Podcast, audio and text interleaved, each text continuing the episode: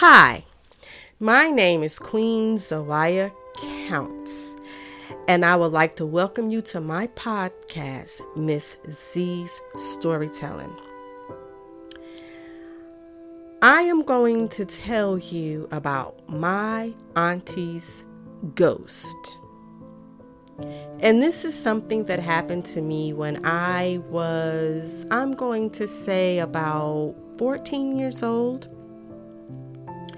I remember the first time that I had met Ola Mae. We were living in this trailer park down in Fuquay, and Ola Mae and my mother were best friends. And her trailer was across from our trailer. Like I could look out the window and I could see her trailer.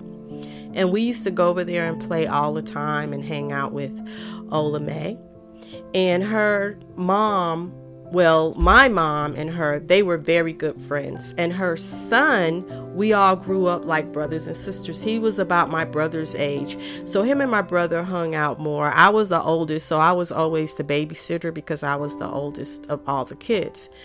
But Ola Mae was special. And I remember Ola Mae used to do my hair. She used to spend a lot of time with me.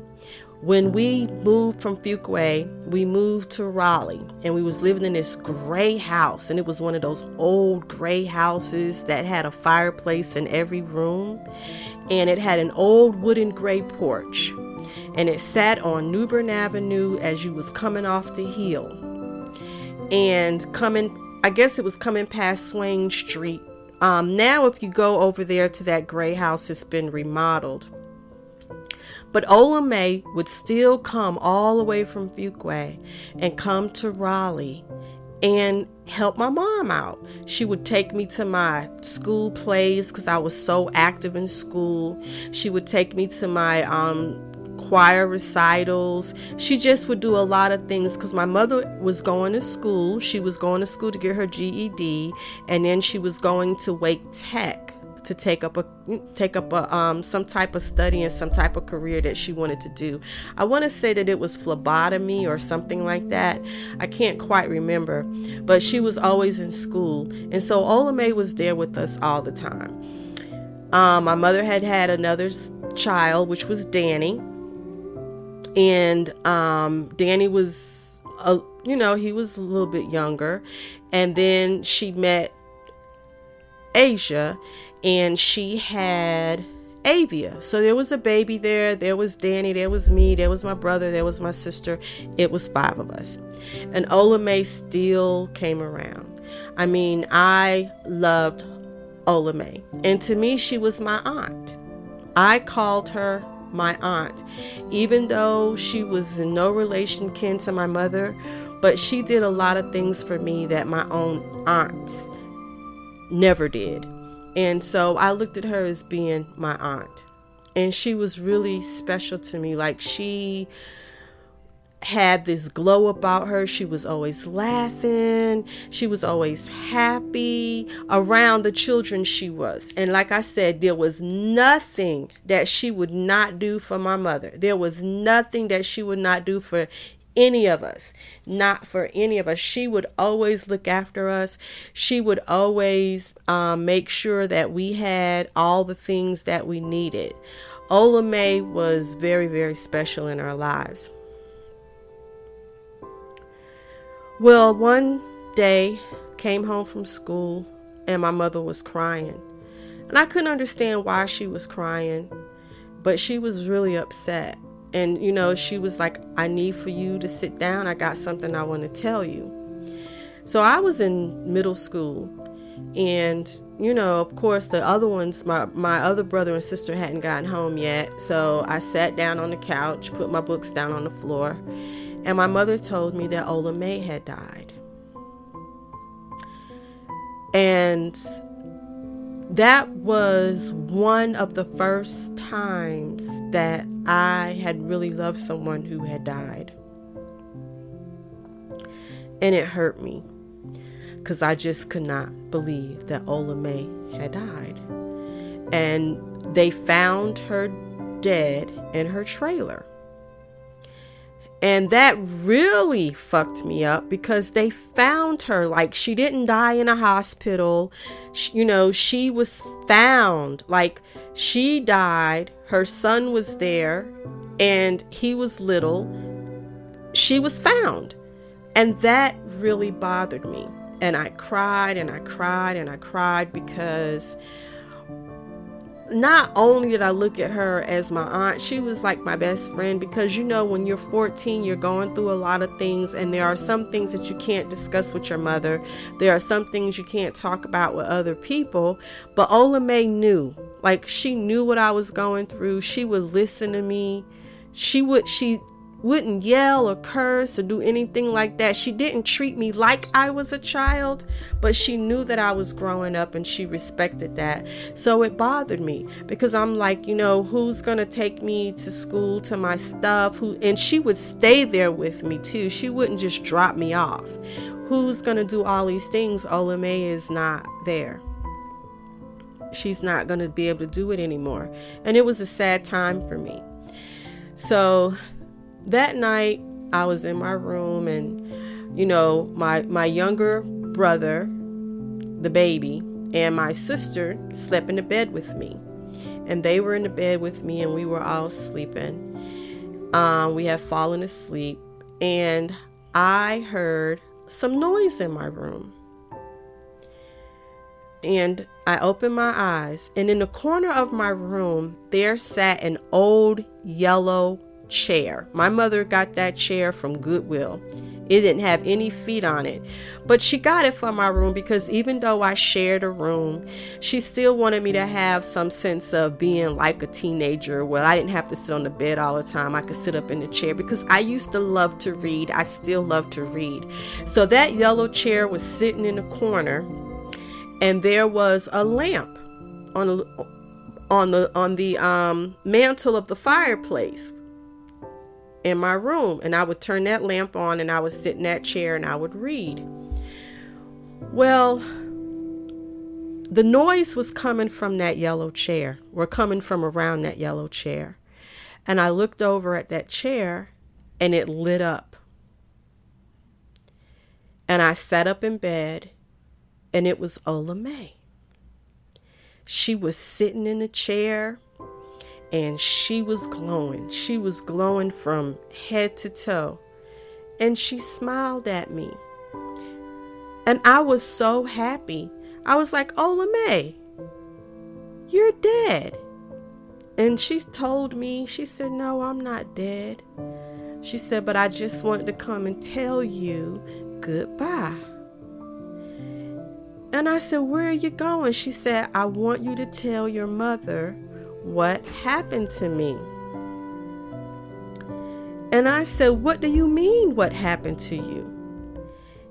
And Ola Mae told me that this guy that she was dealing with had given her something to drink. And that it was inside of a mason jar. It was supposed to have been something like moonshine. And that he had planted something under her trailer and had given her something to drink. And whatever it was that she drunk out of that mason jar is what killed her. And I told her that I didn't believe it. And she said, Yes, believe it. She said, Tell your mother what I said. And when they go to the trailer, to clean it out, they're going to find the jars and they need to look up underneath the trailer and they're going to see what I'm talking about.